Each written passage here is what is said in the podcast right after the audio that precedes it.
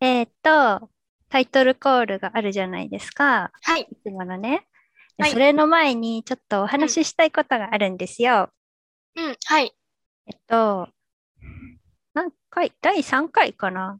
うん、でさ、あの、花言葉の話をしてたじゃないですか。はい。で、やきもちさんが、あの、もふふに、もふちゃんの花言葉ソリューションだよっていう、ね、名言が生まれて、うん、ソリューションをね、授けてもらったんですけど、うん、うん、でそれがさ、なかなかリスナーさんに受けててさ、うん、うん、なんかキャそうだね。ね、受けてる、キャッチコピー的な感じで、うん、モフもちラジオソリューション担当のモフさんっていう風に うねん、定着しつつあるんですよ。うん、嬉しいことですね。ね、嬉しいね。で、でだよ。うん、私考えてたんですよ。うん、モフフさんがソリューション担当なら、うん、気持ちさんは何担当かな ?1 ヶ月ね、この1ヶ月考えてたんです。あ、そうなんだ。そう でね、うん、思いつきました。なんでしょふもちさんはね、イマジネーション担当ですう。イ。マジネーシ ョン。待って、イマジネーションってなんだろう。あんまり使い慣れてないからイ。メージ、イメージ。イメージそう。想像ってことそうそう、想像力。あもちはね、かなりね、その想像力が豊かっていうか ね、発想がユニークなところがあると思うんですよね。そうー、。なんだ。長所長所。長所あ、よかった。なんで、私ソリューション担当で、やきもちさんはうんイマジネーション担当だと思いおー、ます。ありがとうございます。っていうののね、うん具。体例として、あの、うんリスナーさんにあの話してほしいんですよ。なんだろ頭に数字の8をつける話。う。なんだっけ頭に ありましたよね。数字。数字をつける。8は最強だと思うみたいなそう話でしそうたっけそう、突然と、 いつだったかな、ちょっと前にツイッターでね、なんか、うん。ぼやいてたんうん。ですよね、あなたが突然ね。うんうん、うん。数字の8は。はなんか頭につけたら、ぼ、なんだ、ドンキだと思うみたいな。あ、そうあれ、どういうそうね、どういう話だったか、ちょっと説明してみてください。あわかりました。集めできるかしら。うーんとね、まず、なんで数字の8はドンキだと思うとか言ってたかというと、まず、宮下草薙の15分っていうラジオがあるのね。はいはい。そこで、なんか強い部首選手権みたいな、これが強いと思う、あれが強いと思うみたいなのをおお、やってて、なるほど。そう、で、仕事してて、うんうん、お 数字で強いの何かなと思って、うん。 8は振り回せばドンキ、ドンキになるし、うん結、構防御もできるんじゃないかと思って、 うんそう、あの、8はドンキだと思うって言ったの。数字の8ねそう。でもそれなんで頭につけちゃったの頭につけた理由か。それがめっちなんゃか面白かったんだよ ね。なんでだろう、8って、なんか頭の、なんだろう、頭のサイズにぴったりだと思ったんだよ、ね。頭のサイズにね。はでも、8人のサイズによるじゃん。そうそう。それはだから、私その最初ツイート見たとき に、8のうんうん上の丸の部分が頭にぴったりはまると思わなくって、なんあか、ど、どう、なんか、どうし、なんて思ったのかな首んとこまでスポってー落ちちゃわなああい言っみてたたいね、な。そう言ってた、そう言って。思ったたのね。で、うん何を言ってるんだろう って意味がわからなかったんだけど、そう、頭にはめるんだよね、数字の8の。そうそうそうちっちゃい方、ちっちゃい方のあ丸を頭にそうそうそうパカっうんてはめると、頭の横にでっかい丸がつくってことでしょそう。そうそうそう。でそれをこうぐるんぐるん、そうそうそう。 その話だいぶ意味わかんないと思うんです よね。でね、うんありましたよね、そんな話が。ありましたね。で、うんそれをね、思い出して、いやー、うんすごい想像力豊かで面白いな って。思っあたんですりがとうございます。はい。はい。ということで ね、ということで、あの、ソリューション担当も夫婦と、イマジネーション担当のやきもちでやっていこうと思います。了解です。お願いします。ありがとうございはいます。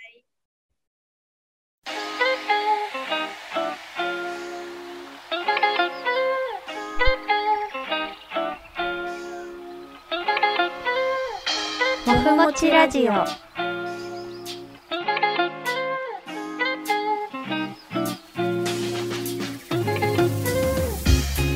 皆さんこんにちは。ソリューション担当もふふです。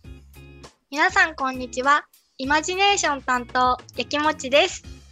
はい、始まりました。もふもちラジオ第5回。この番組は私もふふとやきもちさんの2人がまるでこたつでおやつを食べてお茶をすすってまったりしながらお話ししてるようなそんなあったかい時間をリスナーの皆様と共有するラジオ番組です。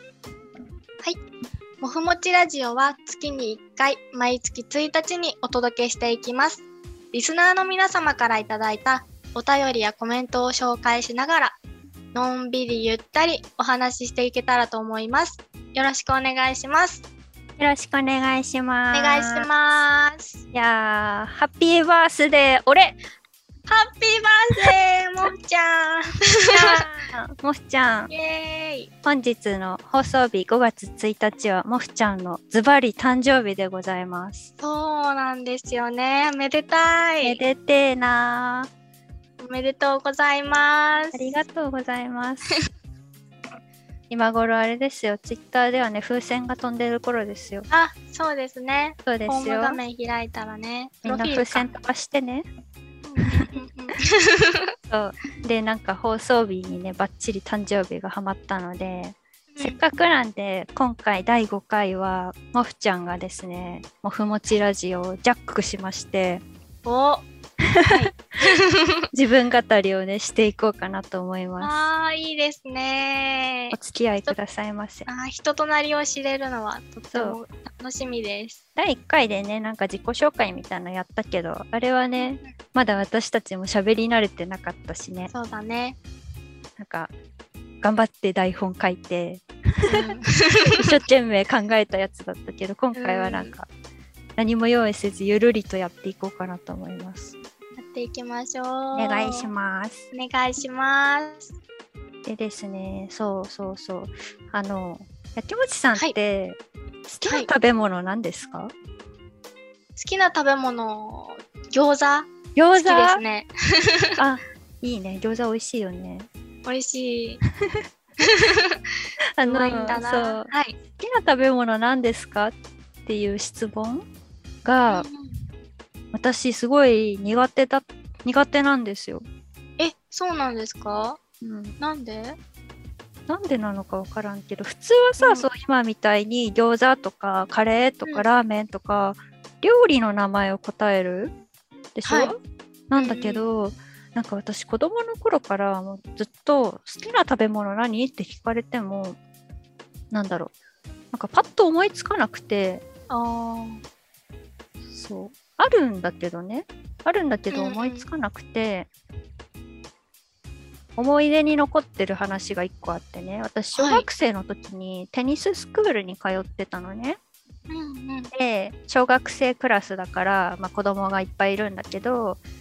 大人のコーチテニスのコーチが「お前らの好きな食べ物なんだよ」って言って端からこう「うんうん何?」って言って「カレー何ラーメン」みたいな聞かれてったのね。で私、えなんだろうなんだろうってすごい考えててたまたま一番端っこにいたから最後に聞かれたのま、うん うん、だから考える時間あったはずなんだけどそこで答えら答えたのがオクラオクラなんちゅう素朴な。そ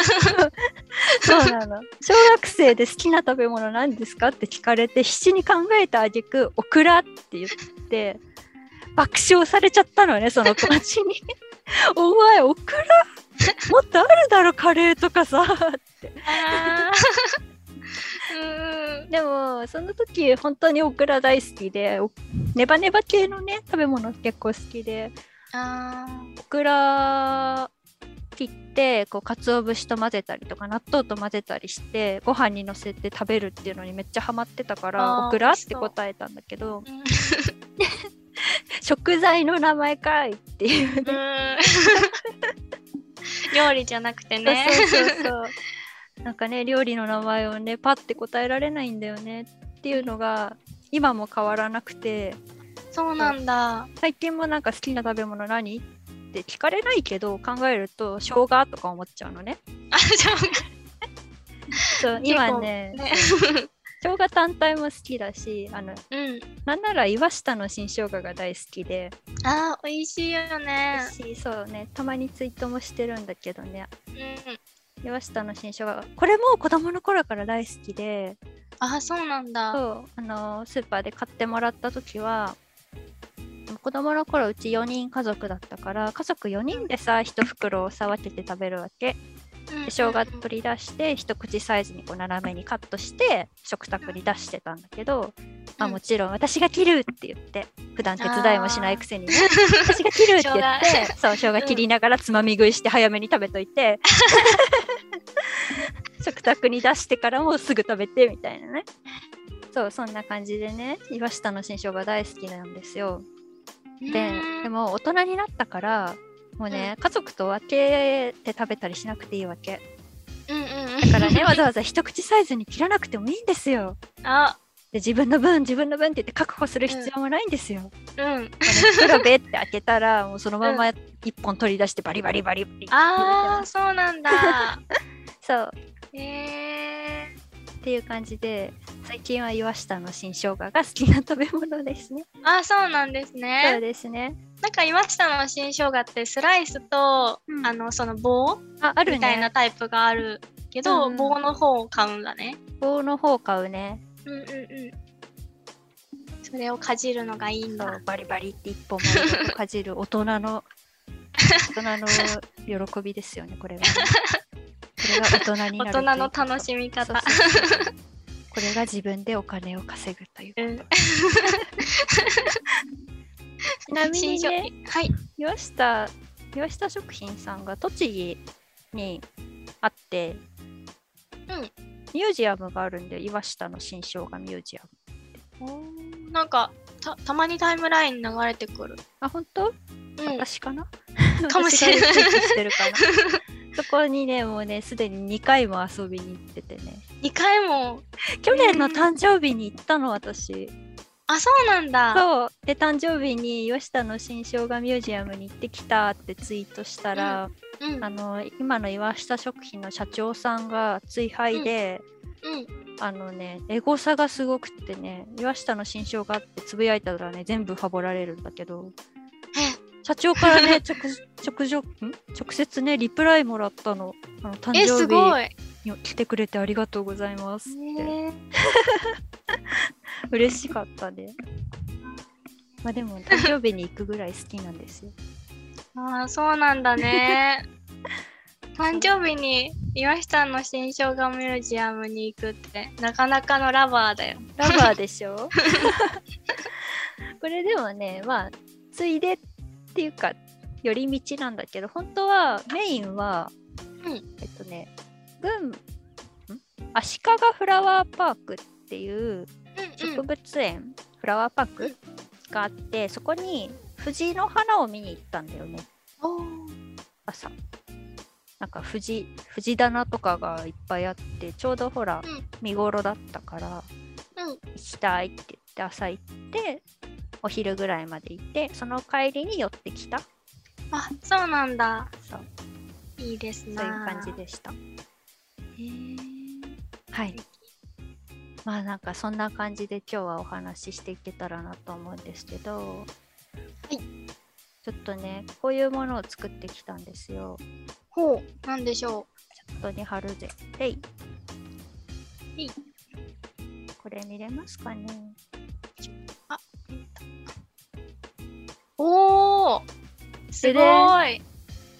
プロフィール帳懐かしい。 おふもちラジオ完全オリジナルプロフィール帳すごい。作ってきました。で、でまああちょっとまだ可あ愛いの装飾とかしてないんだけど、ーうんうん。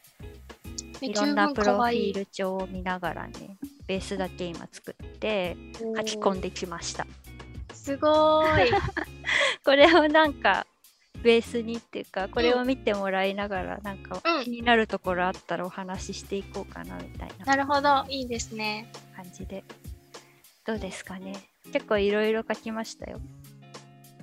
そうですね。えっとまずねマイプロフィールっていう欄があってね名前はモフフですとツイッターの ID が書いてあってうん。趣味とか興味とか夢みたいなバズれてんだここまあいいやあとクエスチョンコーナーがありますね生まれ変わったら何になりたいとかね書いてあるこれ気になります ね。生まれ変わったらね。あとは右側にうん「マイフェイバリット」ってこれは自分の好きなものを書いていくとこですね今ここの話しました食べ物岩下の新生姜って書いてありま書いすてありますね。ちなみに飲み物はジンジャーエールが好きです、 ああ、そうなんですね。生姜ですねこれも ねあ、本当ですね。辛口のやつがね好きですね。でなんかねよくありましたね「マイベスト3」のコーナー、ハイベスト3ありました自 ね。分でねお題を決めてうんうん1位、うん2位3位を書くやつですねね。うんうんそ。れと何か書くか困るフリースペース欄ですあ ーおーえ、ここから気になるのをそう聞でいていすっていいんねですかはいはどうぞお願いします、まず、さっきも言った、生まれ変わったら何になりたいのなんですね。ああ生まれ変わったらね まあ、うん土土か石になりたいんですよねこれは、すごい、どういうことでしょうか。 えーいやどうもこうもなくてそのまま私は土か石になりたいんです、あーなんか、魅力があるっていうことですか魅力ねうん。魅力があるからえ生まれ変わったらなりたいものってみんな魅力が魅力を感じてそれになりたいと思うのえーでも、例えば、よくあるのが、猫になりたいとかうんあるじゃないですか。あるねあるねそういう人たち、そういう猫になりたいのの理由ので多いのが私のイメージとして、なんか、に一日中寝てられるとか、ああいいね、そういうのがあるかなと思うから、なるほどねうんうんうん、あ魅力があるのかなと思う。一日中ゴロゴロダラダラしてられるのが猫の魅力でそれがいいなってそうそう思うってことだよねうんうんわ、かるわかる。いいよね、猫ね。私も金持ちの、お金持ちの家の猫にだって。それはね、お金持ちとかちゃんと可愛がってくれる家の猫とかね。 そうね、可愛がってくれる家の猫がいい ね。うん。そういう意味で言うと、別にうん土とか石になんか、うんこう、憧れみたいなものはないんですけど、ああーえっとね、これ別に私が考えた質問じゃないっていうか、プロフィール帳にさ、よくあるやつを集めてきたから。あ、そうだね。そうそうんんえっとね、まずね、生まれ変わりたくなくて。 あーそう生まれたくないんだよねあー、生なきるほど物ねとしてねこの世に生み落とされたくなくって、うんうんでもだからなんか生きてないものがよくってうん私はだからこの質問は生まれ変わったら何になりたいっていうかどういう形でこの世に存在してたいみたいなあーそういう答え方をしていますあそういうことなんですねでね、まあ土は中学校の頃にもう土って答えてたのねその時からうん うんそうなんだすごい前からだねそう前からだその時はね土が良かったでも土 うん土好きなんだよねいろんな土があるじゃん、うんうんでうもん、あるね結構赤土がその時好きでうん粘土系のしっとりしたあ粘土系のあうんうんこれになりたいなって思 ったのねこれいいじゃんってこうさ手で触ってあこれは土いいなすごいねあーそういう思考になることがすごい私これになりたいって思 っ面白いねて土はその後もうちょっと賢くなって、うあ石もね結構好きで子供の頃ね集めたりしてたんですけど、うんあとね無色鉱物がすごい好きで、白とか透明の石うんうんうんでそれのね特にね石英が大好きであー石英にもなりたいなうん。あかあっ。こいいからねかっこいいね美しいね先へ美しいうん、そそういう感じで そういう感じのそう生ま捉えれたくな方いで、うん生まれたくないから書くことないんだけど、まあ、強いて言うなら、土か石として存在してるぐらいだったらまあいいかなみたいなうん、ああなるほどそうそうそうそういうことなんだそうなんだよねねでなんか土になりたいって答えてた頃は死んだらなれるよみたいに言われてたのねうんでもその死んでさえ肉体がさこう腐って土に帰るみたいなことを多う分ん言われたんだけど、うんうんそうじゃないんだよね死んだ後に肉体が土になるっていうんではなくて最初からその土とか石っていう物質でありたかったなみたいなね、うんそういう感じですちょっと自分でもよく分かってないです、すごいですね、ま あそんな感じでしたなんで、はいそう早く人間は卒業したいですあ羊だったそううん羊はね早く卒業羊はねしてね 石目指して頑張ります一応目指してはいよろしくお願いします頑張りましょうはい頑張ります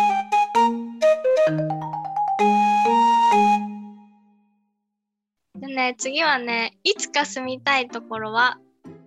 湖のほとりのアトリエのあるお家。これ素敵ですね。うんそうなのよこれあれだよね、あの、う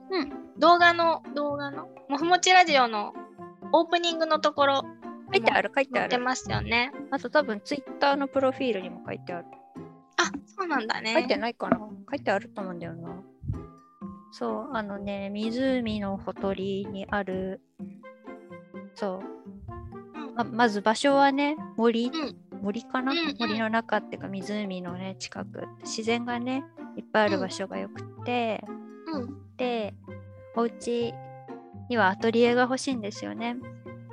いろいろあ私物作って絵描いたりとか服作ったりとかいろいろやるんで、そういう専用のそうお部屋が欲しくてあーいいね。あツイッターに書いてあるね湖のほとりのアトリエのある家で動物に囲まれて暮らしたいこれですよもうもうね動物ね、好きって第1回でね、言ってましたいね。ましたねほんと好きでさいろんな動物本当は飼いたいんだよね今猫例いえるばけどうん。爬虫類飼いたいんですよずっと、ああ、うんレオパーみたいな。レオパー人顎ねヒゲトカゲ。そうそうそうそう いいよね。かわいいよかわいねい最う近んフォロワーさんに飼い始めた人がいてさえ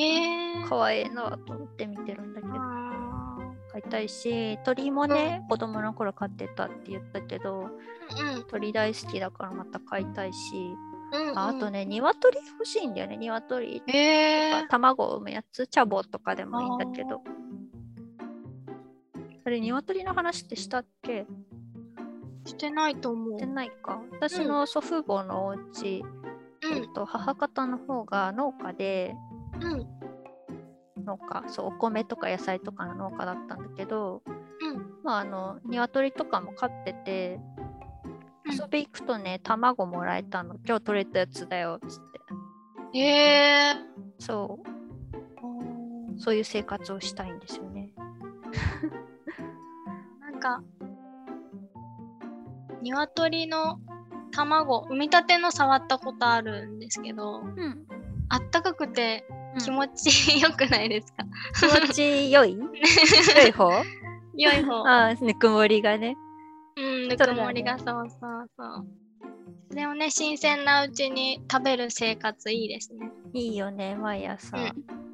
鶏の声で起こされうん。ああ朝じゃああいつは、朝じコゃーキコーコーってあ、。ねそうそう鶏ね可愛いんだよあんま懐かないけどあわーからん買い方の問題かな懐くのかなあーなんかねう YouTube んで、アメリカのね田舎に住んでる人の YouTube チャンネルで好きなのがあって、うんこの人は主婦なのかなうんそうおに広いお庭で鶏と飼ってたりして結構へー料理とかがね趣味の人でねなんか田舎ののんびりライフっていうかなんかこう理想の田舎暮らしみたいな生活をしているすごいすごいいい人がいて、へそういいよね広いお庭でさ鶏と戯れてーねまあそういなうってねうん広いお庭でいろんな動物飼ってっていうのにそうそう憧れるワンちゃん欲しいねワンちゃん、ワンちゃんねう、かわいいよなんかわいいよな笑顔でね走ってきてくれるからねそうそうそうお庭駆け回ってほしいなうんうんうんわかるわかるなんてことがねうんそれなんかあれから夢にも同じこと書いてますね。将夢来の夢、目標、左上あの。本当ですねそう、左上にも書いてあるねそういうことです。あそう文明から離れたいんだね。こんな仕事をしてますけど。ー じゃあね次はうん次はラーメンラーメン。ラーメンマイベスト3ですねラーメン屋さんラーのメンベ屋ストさん。 3そうですね。マイベスト3は、えっ、と、ラーメン屋さんを選んできました。のそう、これでも、前から全然変わってないんですけど、うん3位から発表しますね。はいででーんおねお願いします。ドラムロールでん第3位、麺屋フルルル。池袋。フルルルこれは何ラーメンのお店ですかなんかね、ハワイアンテイストなラーメン屋さんなんですよ。えー、何ラハワーメンイアンテイストならそう、ハワイアン。なんかね、そう。 内装もね、ハワイアンでね、店主もハワイアン でね、すごい日焼けしてて、アロハシャツを着てる店主がね、えラーメン作ってくれるんだけど、 うん、スパムってわかるうん、スパム。そう、スパムとかも出してる。で、麺、えー、ラーメンは、うん私よ一番頼んでたのは醤油ラーメンで、うん、美味しいんだよね。もうずいぶん行ってないんだけど、これなんでマイベスト3がラーメン屋さんかっていうと、うん隣のね、フリースペース欄に書いたんだけど、うん大学生の頃に週3ぐらいでラーメン食べてたのね、私ね。えー、そうなん だ。 そうそう、なんで、そう、ラーメンね、めっちゃ好きになって、えー、いいろんなラーメン屋さん行ったりしてたんですけど、あだね最近はなんかもう外れラーメンもさ東京はいろんなラーメン屋さんあってーうん、流行りに乗った系とかうん、なんだろうな店主のこうオリジナル創作ラーメンうん。ちょっとうちはここが一味違うんだぜみたいなあ独特なら。ラーメン屋さんとか結構いろんな種類のラーメン屋さんがあるんだけど、うん、やっぱ当たり外れがねあーすごくてその分うなんだね。あだからね、新しいラーメン屋できても最近は外れを引いちゃうと、しょぼーんってするからね、あんまり開拓してないんだけれども、あ、なるほど。そう、大学生の時にね、ラーメン食べまくってたんで、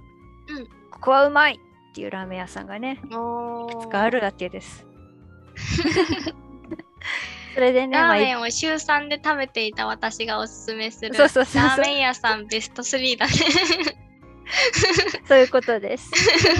で、まあ、場所、そう、大学がね、池袋周辺だったんで、まあ、大体その辺になっちゃうんだけどね。っていう感じ。ええじゃあ池袋の麺屋フルールさんは、うん大学の頃に見つけたのそうだね。あーそうそなうんだ。美味しいよ。全全然どんなラーメンか話してないけど、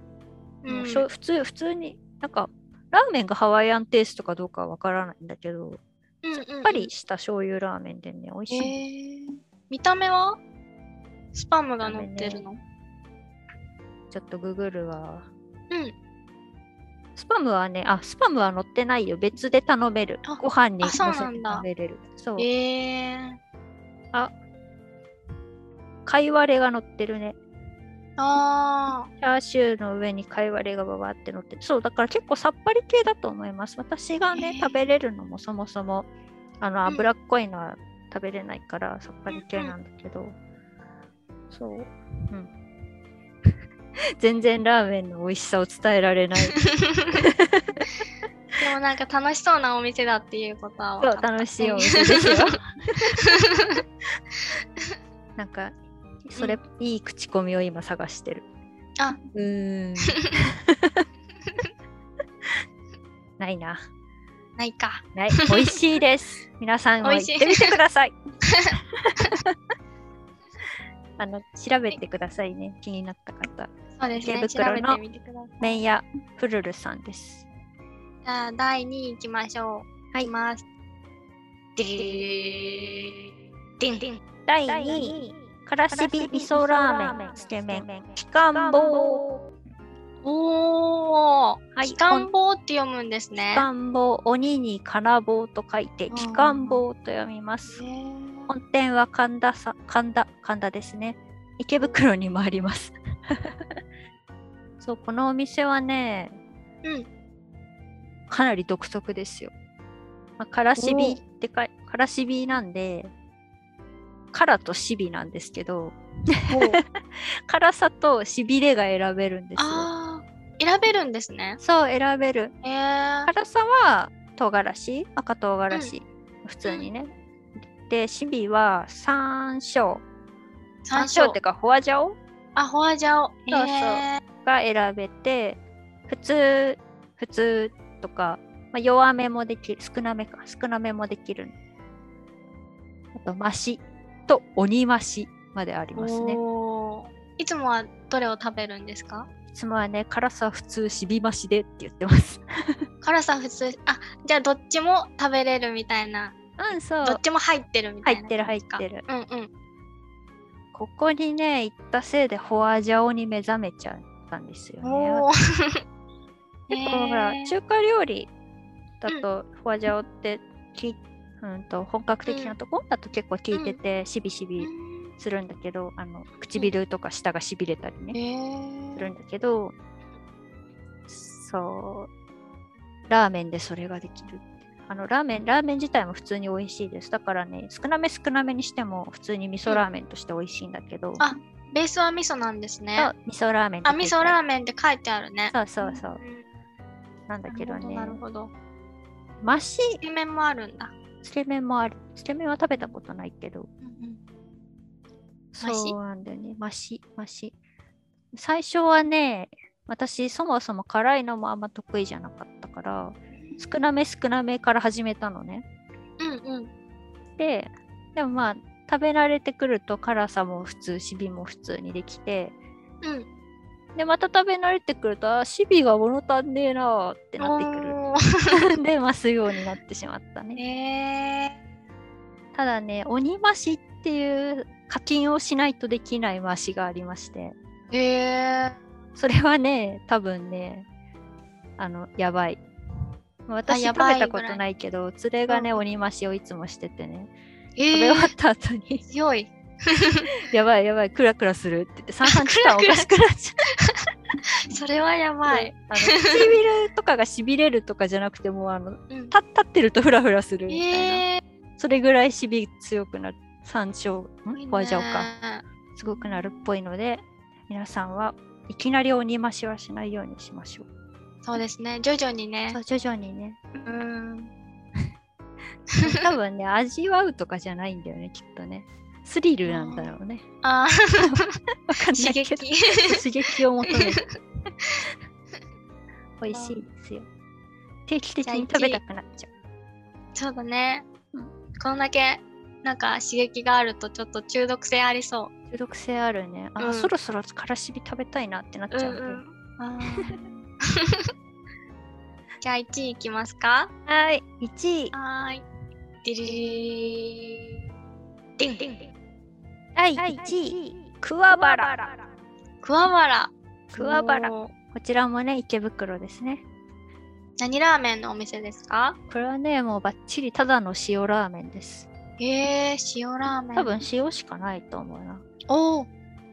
桑原は一ね、そう、うんひどくっってね、ひどいって どういうことですか池袋のね、東口の方なんですけど、店がとにかくね、狭いんですよ。へえ。カウンター席しかなくっ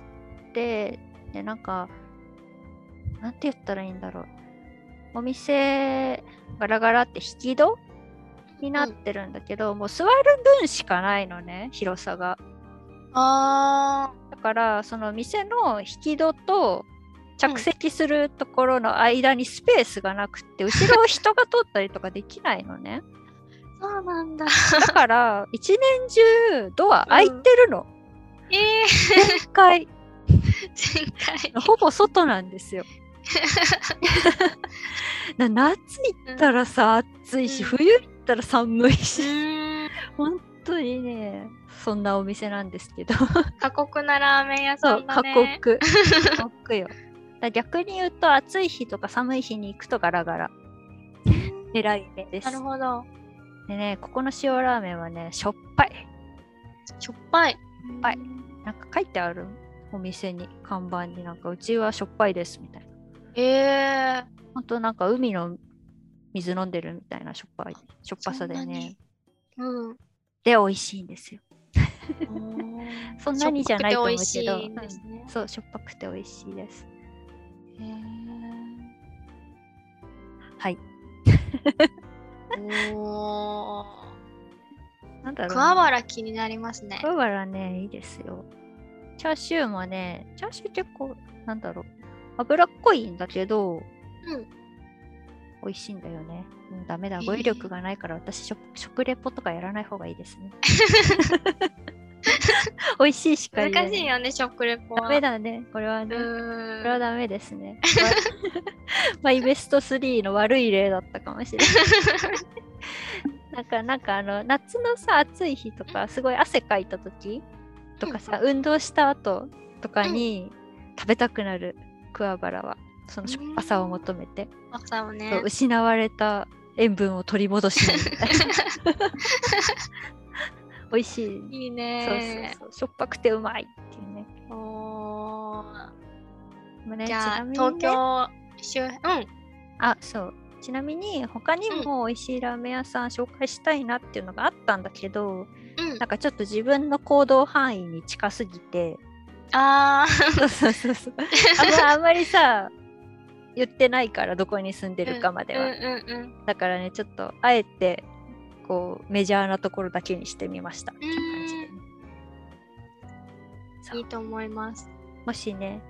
もっちとかがこっちに遊びに来たりしたら、他うのんラーメン屋さんにも連れて行ったりできるので、えへ、ぜひおそのうちね願いします。そのうちね遊びましょう。遊びましょう。ラーメンなら任楽せしみて。にしてる。じゃあね、次はね、は気い、になるのが、はい、あのはい。本雑誌のところにあります。あ、はい。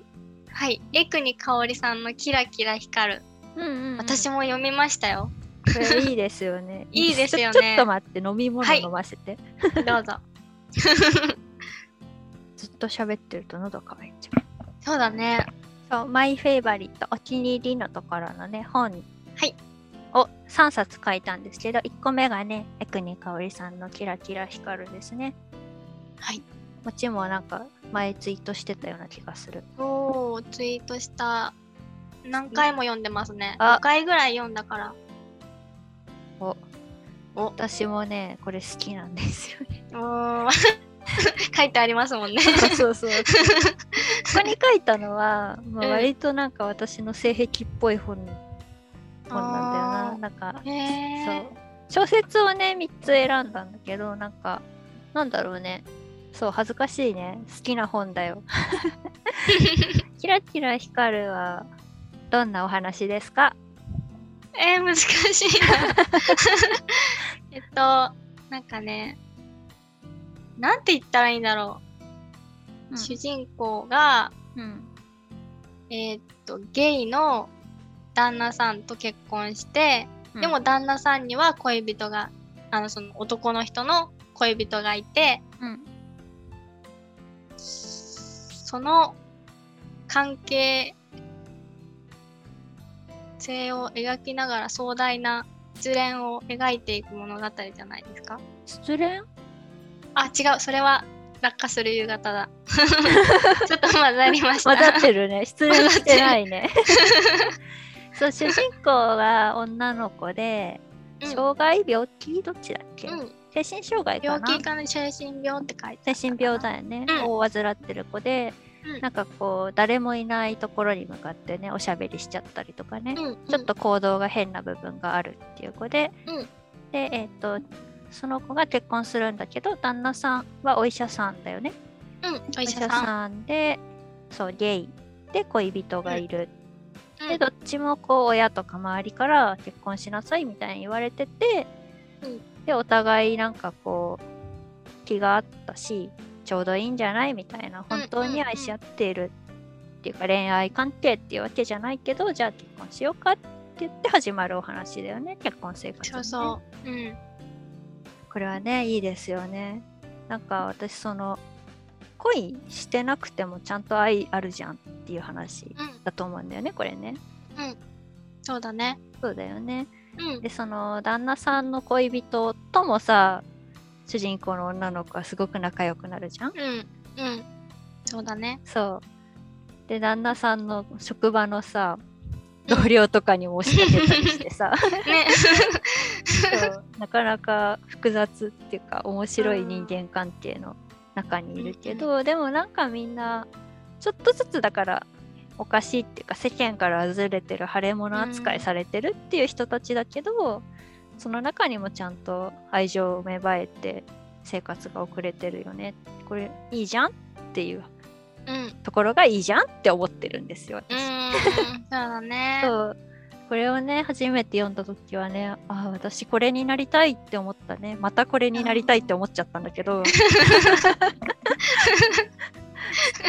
父の時もねっ。ちの時もそう割と ねなんかいい,、いいなって思うもの見見つけると、うん私これになりたいって言ってたの、本当にある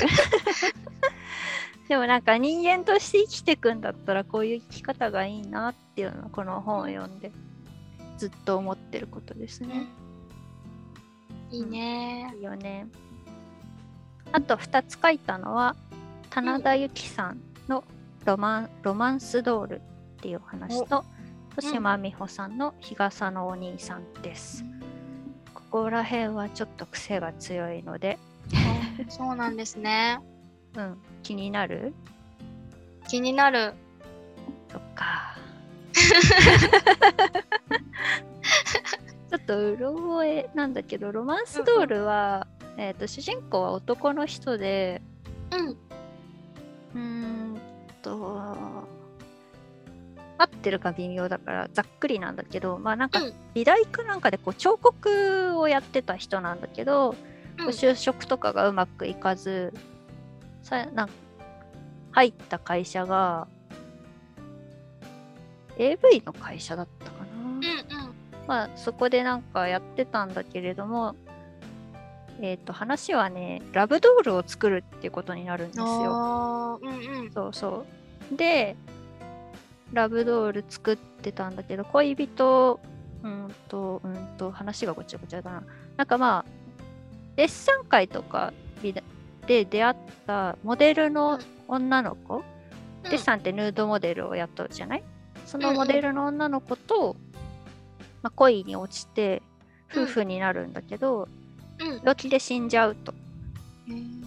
でその病気で死んじゃう時に「私を作って」みたいなことを言われる、へーうん、うん、でまあ外見から中身中身っていうのはうんうん物理的な中身までうん含めて、その奥さんをラブドールで再現するへことに熱中するっていう、かなり尖ったお話です。 本当だね。 尖ってるね。そ尖れはってるんだけどなんかねこれはすごいうんいいよ。ちょっと読んでみてください、小説好きだったら。読んでみあます。内容がね過激だからすそういうのが大丈夫だったらですけうど、ん、うん、うん。うんまあなんか下品なエロとかではないですねこれもだから愛のお話なんだよねうーん、そうだね。そうそういうことだよね。そういうことん なんですよ、ちょっとあの記憶を頼りに言ったか正しくない部分があるかもしれませんがざっくりそんな感じですね。面い。白いでしょ発想すごいよね。面白い。すごいよね。そうはならんやろうん。 なかなかだから衝撃作品だった私の中では。うん、まあ一個あと日は傘のお日兄傘さん。の、うん。日傘のお兄さん。そう、と島美穂さん。これはね、 女の子が日傘を差してるお兄さんに誘拐される話です ね。確か。そう。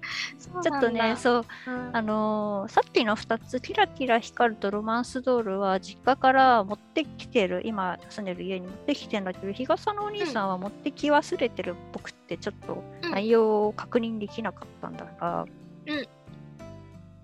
なんか日傘は差してるね、弱々しいお兄さんがいて、うんこのお兄さんとね、なんか、多分そそうだね、誘拐されるのは漫画と混じってるかもしれない。ちょっと待って、ググるわ。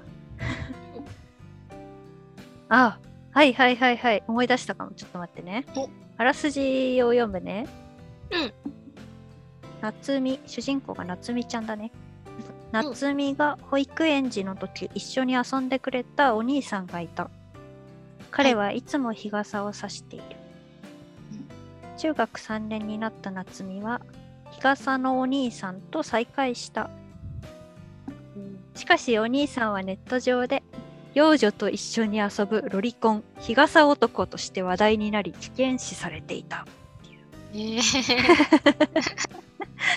そうだ ねあのか幼女ちっちゃい女の子を見ては声をかけて一緒に遊んでしまうっていうや ばいお兄さんあその主人公の夏美はだからこちっちゃい時に一緒に遊んでくれたお兄さんのことが好きで再会したんだけどロリコン男としてね、ーう んうんうん。犯罪者じゃねみたいな感じで出会ってしまったっていう。でねそうお兄さんはねちっちゃい女の子が好きなんですよ。確かねそれはねそう夏美と遊んでたところ遊んでた時がなんか楽しかったからその子なんかおも追い面影を追い求めてみたいな感じだったと思うんだけどね、でもそんな内容だったけどどうやって終わったかが全く思い出せない気にな る気になる。気になるな思い出せないわ続きを読んでみてくださいそとういうことで、ね。皆さんも読んでみてください 思い出せない思い出せないけどこの話はとっても好きだったなってことを覚えていますおーいいですね。そうですね。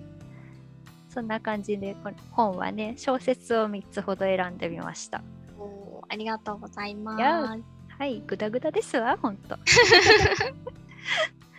あ